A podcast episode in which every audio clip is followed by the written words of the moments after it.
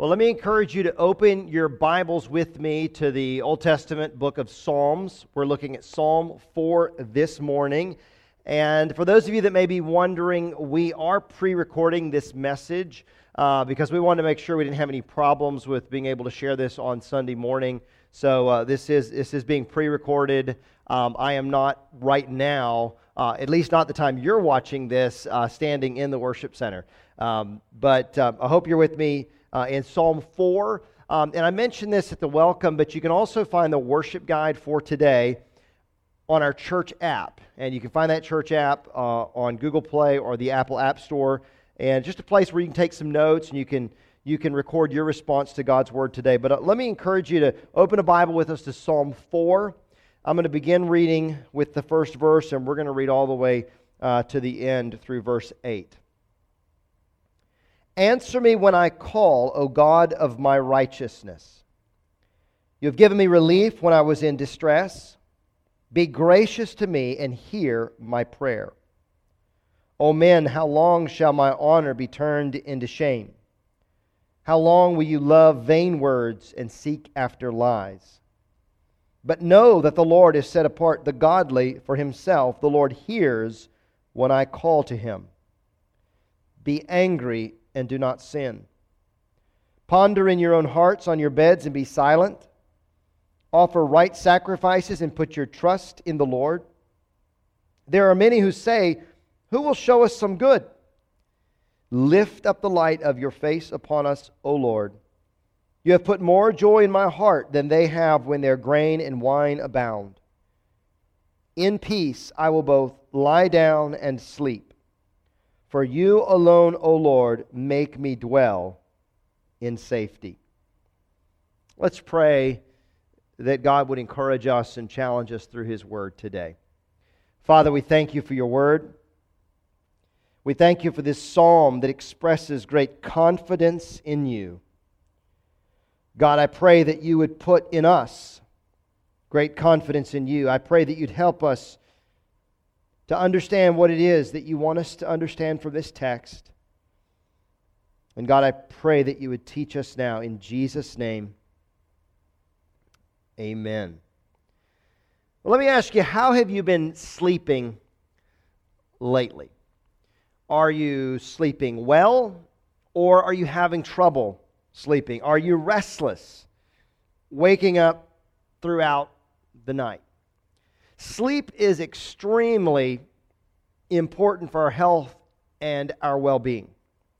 I know that I am more productive and I'm in a better mood when I have gotten sufficient sleep. And I'm sure that would be the same for you as well. So how can we sleep in peace? Well, I Googled how to sleep in peace, and here are some of the results. Find a good night's sleep and inner peace. ten ways to get peaceful sleep, no matter how stressed you might be. eight tips for more peaceful sleep every night. How to sleep better if you're stressed. twenty-one Bible verses for sleep. And on and on. Over four hundred million results. Psalm four can help us discover how we can sleep in peace.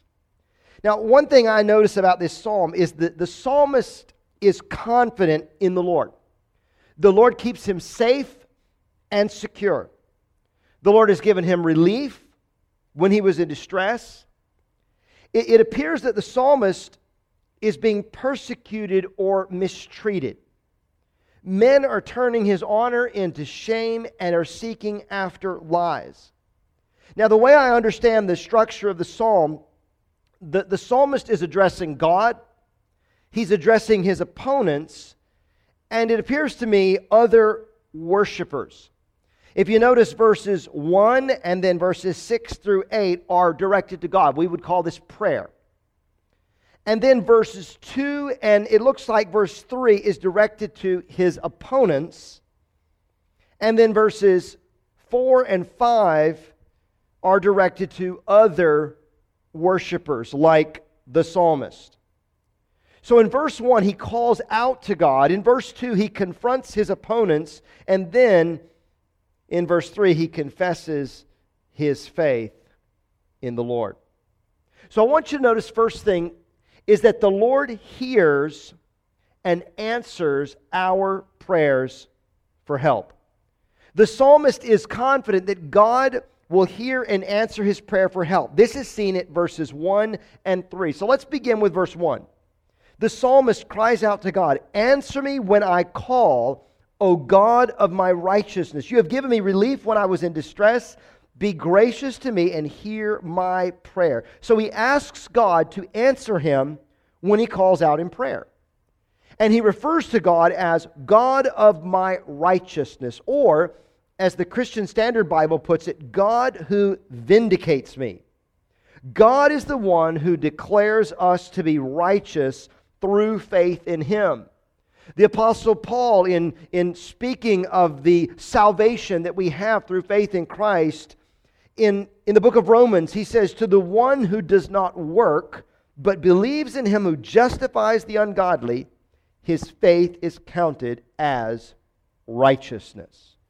So God makes us righteous through our faith in the finished work of Jesus Christ. So God has answered the psalmist in the past. And here he calls out to God, and he asks for God to respond in grace, in the present, to hear his prayer. But after calling out to God at verse one, the psalmist confronts his oppressors at verse two. And these oppressors are shaming him and seeking lies about him. Verse two says this, "O men, how long shall my honor be turned into shame? How long will you love vain words and seek after lies?" Now, we don't know the specifics of what's happening to the psalmist. We, we don't know the specific historical context and the situation that the psalmist was experiencing when he penned these words. The title connects this psalm with David, who was the king of Israel. There were certainly times in David's life when he faced opposition. And it appears here that people are shaming the psalmist and they're seeking falsehoods about him. But in spite of the mistreatment, the psalmist confesses his faith in God. At verse three, the psalmist says, "Know that the Lord has set apart the godly for himself. The Lord hears when I call to him." So the psalmist confesses that the Lord has set apart the godly for himself. So he may have opponents. He may have those who are trying to shame him, those who are trying to seek lies about him. But here he confesses that he is on God's side and that God is going to hear his prayer. The godly are in special relationship with God, and God hears their prayers. Psalm thirty-four verse fifteen says, "The eyes of the Lord are toward the righteous, and his ears toward their cry." Do you believe that as you pray that God hears you and that he is going to answer you? Do you believe that? Do you have the confidence that the psalmist has where he can say right here at verse three, "The Lord hears when I call to him"? Now we should pray at all times. In fact, First Thessalonians five seventeen tells us to pray continually, or pray at all times. But it's in times of trouble that we may be most aware of our need for God, and therefore we pray. It's when our back is against the wall and we're feeling the pressures of life and we're going through the storms of life, it may be in those moments that we most recognize our need to communicate with God. So like the psalmist, we should pray to the Lord knowing that he will hear and he will answer. But he continues at verse four, and here's what I want to say. We must be careful with anger. Now, translations may render this differently. You might be reading a translation of the Bible. I think the New American Standard Bible would be an example of it. I think the N I V would be an example of it, where you see tremble. Maybe it says tremble with fear. But the translation I'm reading from says be angry. And I understand verse four to be referring to others like the psalmist who are worshipers of God. And so he says, be angry and do not sin. Now, there are opportunities throughout any given day for us to get angry.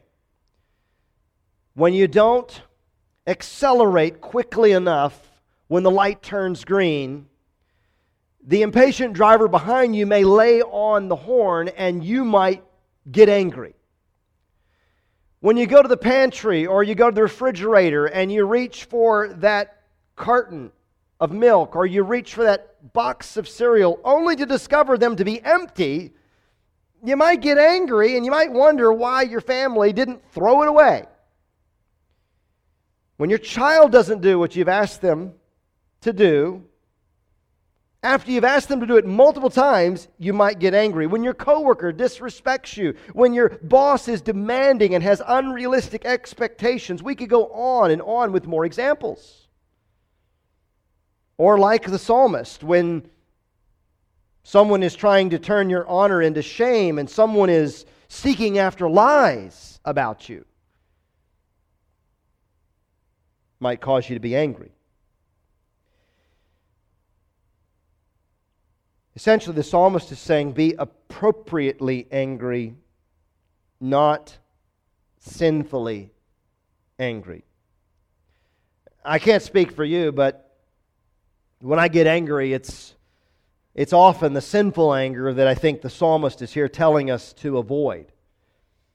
James in the New Testament offers us wise counsel. He says, know this, my beloved brothers, let every person be quick to hear, slow to speak, slow to anger. For the anger of man does not produce the righteousness of God. Now, the Apostle Paul in the New Testament book of Ephesians is referencing Psalm four. And in Ephesians four, verses twenty-six and twenty-seven, Paul says, be angry and do not sin. Do not let the sun go down on your anger and give no opportunity to the devil. Now, what Paul is essentially saying here when he says, don't let the sun go down on your anger, he's saying don't hold on to your anger, but deal with it quickly. Because if you hold on to that anger and you don't deal with it, you're giving the devil an opportunity in your life. Well, here the psalmist says at verse four, he says, be angry and do not sin. Ponder in your own hearts on your beds and be silent. Now, I don't know exactly, but I wonder if Paul's point in Ephesians four about not letting the sun go down on our anger is, is somehow connected with the second part of Psalm four, verse four, when the psalmist says, ponder in your own hearts on your beds and be silent. Or as the Christian Standard Bible puts it, on your bed, reflect in your heart and be still. So you think about pondering or, or, or thinking or contemplating or maybe meditating when you lie down to go to bed. Taking time to consider, to reflect, is there something you're angry about? Well, if we take the words of Paul in Ephesians four and we don't let the sun go down on our anger, but rather we deal with it, then as we contemplate on our beds and we ponder in our hearts, if there's some kind of anger that we let it go, we practice silence before God, we seek His help.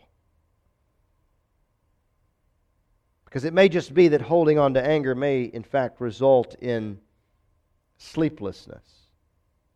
Verse five, the psalmist says, offer right sacrifices and put your trust in the Lord.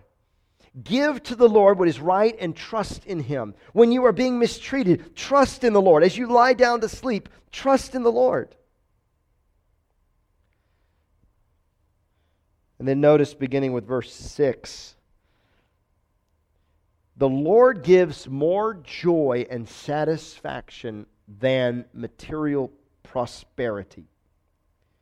Verses six and seven, there are many who say, who will show us some good? Lift up the light of your face upon us, O Lord. You have put more joy in my heart than they have when their grain and wine abound. Now, once again, the psalmist calls upon the Lord. He asks for the Lord to lift up the light of his face upon them. Essentially, it's a request for God's blessing on his people. And then the psalmist proclaims that the Lord has given him greater joy than that enjoyed by those who experience material prosperity. Now, in an agricultural society, having an abundance of grain and wine is a cause for celebration. In our contemporary context, receiving a pay increase and experiencing financial blessings and having an abundance of material goods is exciting. But what the psalmist is here saying is that what the Lord gives is far more satisfying. God alone can give us the greatest joy. So I wonder, are you seeking that which will give you lesser joy, or the Lord who will give you the greatest joy? Do you have an appetite for God? Seems like I remember that this idea of an appetite for God is associated with the late C S Lewis. We have appetites for many things. Bigger and better things. Newer and more advanced gadgets. Food, drink, sex, success. The list goes on. We have appetites for so many things. But do we have an appetite for God? Can we say with the psalmist, as a deer pants for flowing streams, so pants my soul for you, O God. My soul thirsts for God, for the living God. When shall I come and appear before God? Here the psalmist confesses that God has put more joy in his heart than the joy enjoyed by those who have an abundance of grain and wine. And then notice what the psalmist says last of all. And I want to put it this way for us. We can sleep in peace because the Lord keeps us safe. In verse eight it says, "In peace I will both lie down and sleep, for you alone, O Lord, make me dwell in safety." Now the psalmist may be facing distress and persecution. He may be facing storms of life, but he can sleep in peace because the Lord watches over him. He may have men who are trying to turn his honor into shame, and he may have those who love vain words and are seeking after lies, but he can declare that in peace he will both lie down and sleep, for the Lord makes him dwell in safety. I want you to think about how vulnerable we are when we're asleep. We're not conscious of what's happening around us. We're vulnerable to attack when we're asleep. And yet the psalmist can declare that in peace he will sleep, knowing that the Lord will keep him safe. In Psalm one hundred eighteen, it says, "The Lord is on my side, I will not fear. What can man do to me?" Hebrews chapter thirteen, "So we can confidently say, the Lord is my helper. I will not fear. What can man do to me?" Now, like me, you may make sure your doors are locked at night. But our safety is not found in locked doors, alarm systems, or guard dogs. Our temporal and eternal safety is ultimately found in the Lord. You know, verse eight would be a great verse to commit to memory.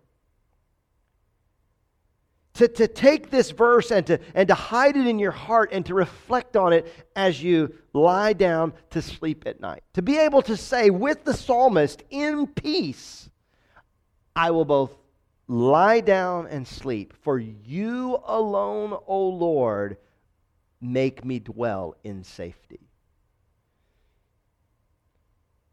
Make sure the doors are locked. Do your due diligence to protect yourself and your family, but understand and know that your safety is found in the Lord. So how do you sleep in peace? We sleep in peace when we know that God has set us apart for Himself. The Lord hears us when we call to Him. He is our protector. He keeps us safe. What hard things are we experiencing right now? What is keeping us up late at night? What is keeping us from sleeping through the night? Turn to the Lord. Seek the Lord, knowing that He will hear and answer. Trust in the Lord and sleep in peace, knowing that He will keep you safe. The psalmist here is confident in his relationship with the Lord. Are you? He trusts in his God who keeps him safe. Are you trusting in the Lord? Do you trust in the Lord in the midst of the storms, the literal storms that arise, as well as the storms of life that come our way? Sleep is a gift. According to Psalm one twenty-seven, it is in vain that you rise up early and go late to rest, eating the bread of anxious toil, for He gives to His beloved sleep. God gives us sleep. And we can sleep in peace when we know the Lord and we trust Him. And according to what we find in the Scripture, according to, to, to the, the revelation that God has given to us in the Scripture, God has given us His Son, Jesus Christ. God has given us the gift of eternal life through Christ. And through Jesus, the Prince of Peace, we can have peace with God. God gave His Son, Jesus, to die on a cross for my sin, for your sin. He took the punishment we deserved. And He died for it. And He was buried, and on the third day He was raised from the dead. And if you will confess with your mouth that Jesus is Lord, and you will believe in your heart that God raised Him from the dead, you shall be saved. So when we trust in the Lord, God gives us peace. The psalmist says in Psalm one twenty-one, I lift up my eyes to the hills. From where does my help come? My help comes from the Lord, who made heaven and earth. He will not let your foot be moved. He who keeps you will not slumber. Behold, He who keeps Israel will neither slumber nor sleep. God gives us sleep as a gift. And in peace, we can both lie down and sleep, knowing that God alone makes us dwell in safety. But while we sleep, our God is always awake and aware. He watches over us. So, church, let us pray with confidence and let us sleep in peace.